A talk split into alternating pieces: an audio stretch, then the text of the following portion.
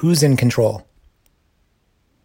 A psychologist in the 1950s coined the term locus of control, which identifies the difference, whether internal or external, and whether we perceive that we are in control of our lives or whether outside forces are controlling us. We can change our own perception to notice how much of our lives we are actually able to architect, despite external forces that are out of our control. And of course, not surprisingly, the people with an internal locus of control are consistently, reliably happier, less stressed, more productive, and more fulfilled than those who believe that they're victims of outside forces.